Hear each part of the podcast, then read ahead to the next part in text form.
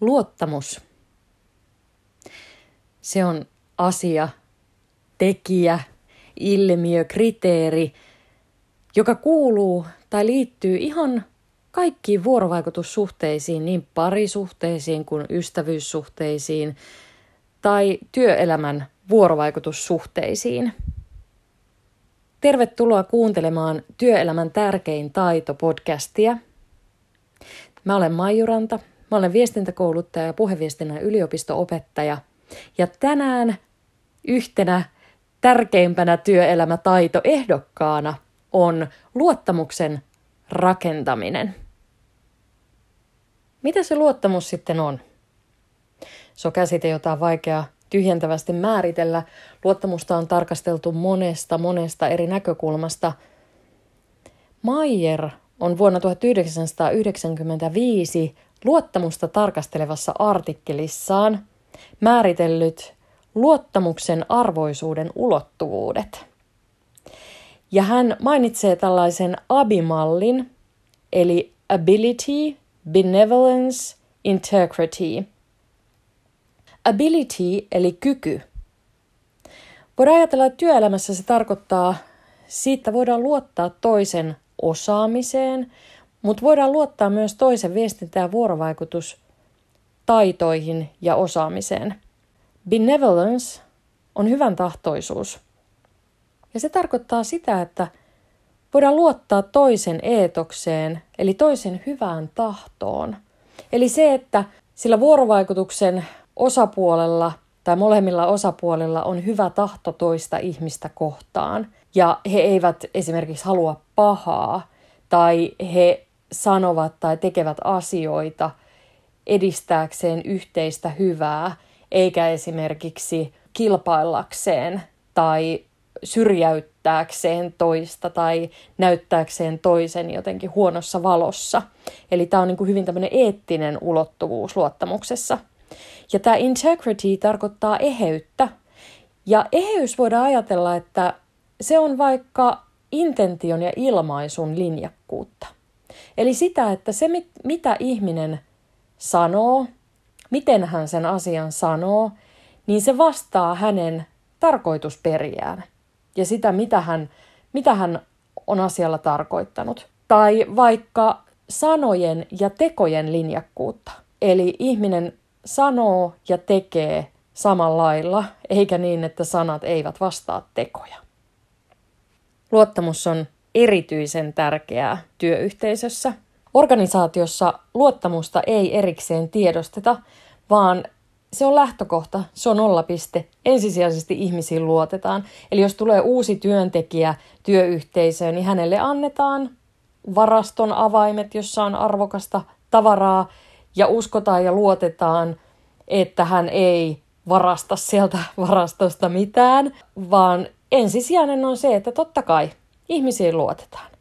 Muutama vuosi sitten mä mietin tätä luottamusta kaupan kassalla, kun näin tällaisen kyltin, jossa sanottiin, että avattu kassi on luottamuspassi. Ja mietin, että tämä on mielenkiintoinen asetelma. Eli tässä ei asiakassuhteessa luottamusta tiedostetakaan ensisijaisesti, vaan lähdetään siitä, että asiakkaan pitää todistaa olevansa luottamuksen arvoinen ja esimerkiksi näyttää itse oman käsilaukkunsa sisältö, ettei siellä ole mitään kaupasta mukaan tarttunutta. Ja ajattelin, että tämä on kyllä mielenkiintoinen suhteen lähtökohta, että yleisesti ottaen kyllä ihmisiin pitäisi pystyä luottamaan. Ensisijaisesti. Tämä on työyhteisöissä äärimmäisen tärkeää. On todettu tutkimuksissa, että luottamuksella on positiivisia vaikutuksia.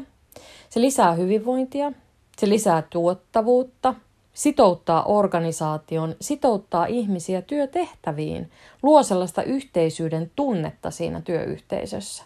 Luottamus voi toisaalta myös säröityä. Tai niin kuin, jos katsoo tosi TV-ohjelmia, joissa selvitellään kiemuraisia rakkauselämän asioita, niin siellä mainitaan usein, että suhteemme karjuutui luottamuspulaan. Tämä luottamuspula kuulostaa jo aika epätoivoiselta tilanteelta, mutta tämmöinen niin kuin luottamuksen säröytyminen on ihan arkielämää. Ja sitä voi tosiaan työyhteisössäkin vuorovaikutussuhteissa tapahtua.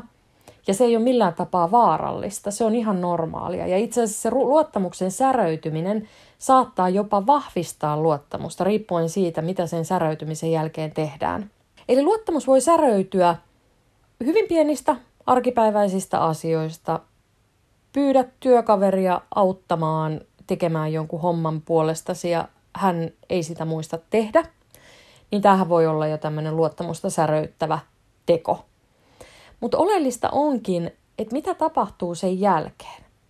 Jos tällaisen tilanteen jälkeen menee kysymään siltä työkaverilta, että hei, apua, muistitko tehdä se homman? Ja työkaveri sanoo, että voi itku, mä unohdin, anteeksi, sori, mä lupaan, että mä en koskaan enää unohda sitä. Niin tämä käynnistetty dialogi, tämä keskustelu tästä asiasta, itse asiassa vahvistaa luottamusta. Ikonen on tarkastellut vuonna 2015 artikkelissaan johtamissuhteita ja luottamusta niissä vuorovaikutuksessa rakentuvana ilmiönä. Ja hän käyttää tällaista momentum-käsitettä kuvaamaan tätä luottamuksen säröitymistä. Ja hän jaottelee luottamuksen rakentumisen ei niinkään sellaisena ajallisesti, lineaarisesti kasvavana elementtinä, vaan enemmänkin tällaisena niin kuin aaltoilevana tai vähän niin kuin vedessä menee pyörteet, että se on niin kuin alati liikkuvaa. Ja tämä tämmöinen niin kuin luottamuksen säröityminen ja sen dialogin käynnistäminen sen säröitymisen jälkeen vahvistaa luottamusta. Se ensinnäkin lisää arvostusta ihmisten välillä. Hienoa, että sä otit tämän puheeksi.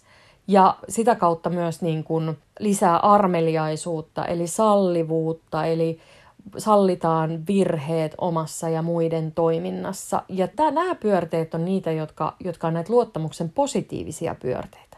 Mutta jos tämän momentumin, tämän luottamuksen säröitymisen hetken jälkeen vaietaankin ja ollaan passiivisia, eli se työkaveri unohtaa tehdä sen homman, ei otetakaan puheeksi tätä asiaa sen työkaverin kanssa, vaan jäädään miettimään ja tekemään tulkintoja, että mistä tämä johtuu. Miksi hän ei tehnyt sitä hommaa?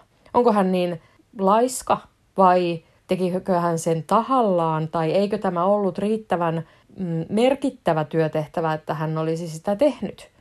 Ja tämä tämmöinen passiivisuus ja vaikeneminen johtaa väärinymmärryksiin ja väärintulkintoihin. Ja näiden jälkeen mennään näihin negatiivisiin kierteisiin, syntyy pelkoja. Voinko enää seuraavaa kertaa? Jättääkö se jotain muutakin hommaa tekemättä? Mikähän silloin on ollut takana tässä? Sitten kun tulee näitä pelkoja, se lisää sitä luottamuksen, tätä voisi sanoa niin kuin luottamuspulaksi, ja sitten mennään sinne kierteisiin, negatiivisiin kierteisiin. On hyvä tiedostaa, että vähäinen viestintä lisää väärinymmärrysten mahdollisuuksia. Eli oikeastaan sitä luottamuksen rakentumista edistää nimenomaan viestinnän lisääminen. Ja sitten on myös hyvä muistaa, että sellaiset vuorovaikutussuhteet, joissa on sisällä jotain valtarakennelmia, niin kuin vaikka johtajan ja työntekijän välinen vuorovaikutussuhde, niin ne on erityisen alttiita väärinymmärryksille. Ja jopa tällaisia viestimättä jättämisiä, eli tämmöisiä tahattomia ohittamisia, ei vastata vaikka johonkin viestiin tai ei muisteta tehdä sitä hommaa, mikä on luvattu, niin niistä tehdään paljon tulkintoja. Ja jos ei näistä puhuta, niin johtaa näihin väärinymmärryksiin. Eli ei siis ainoastaan se, mitä sanotaan, vaan myös se, mitä jätetään sanomatta, vaikuttaa luottamuksen muodostumiseen. Mä väitän, että luottamuksen rakentaminen on työelämän tärkein taito. Se on taito, joka vaatii asennetta, se vaatii motivaatiota, se vaatii itsereflektiotaitoja, aktiivista toimintaa ja viestinnän määrän lisäämistä. Se vaatii rohkeutta puhua ja oikoa tietoisesti näitä väärinymmärryksiä. Seuraavaksi 3 vinkkiä luottamuksen rakentamiseen työelämässä. Näistä 2 ensimmäistä vinkkiä vaatii itsereflektiotaitoja. Vinkki 1. Pohdi, mitä ajattelet uusista ihmisistä, kun heitä tapaat. Mikä on ensimmäinen tunne? Mikä on ensimmäinen ajatus? Entä millaisia kriteereitä asetat luottamuksesi saavuttamiselle? Mitä sen toisen ihmisen pitää tehdä tai millainen hänen pitää olla, että luotat häneen? No jos saat nimettyä nämä kriteerit, niin voivatko nämä kriteerit vaikuttaa omiin asenteisiisi tai mahdollisesti johtaa vääriin tulkintoihin? Vinkki 2. Tämäkin on itsereflektiota, eli pohdi, millaisilla viestintäteoilla osoitat olevasi luotettava. Miten viestit ulospäin osaamistasi ja asennettasi ja suhtautumistasi muihin ihmisiin? Vinkki 3. Älä pelkää konflikteja, vaan uskalla ottaa puheeksi vaikeitakin asioita. Silläkin uhalla, että se saattaa herättää siinä vastapuolessa joku voimakkaan tunnereaktion. Tämä on juuri sitä aktiivista toimintaa, jolla päästään luottamuksen positiivisiin pyörteisiin.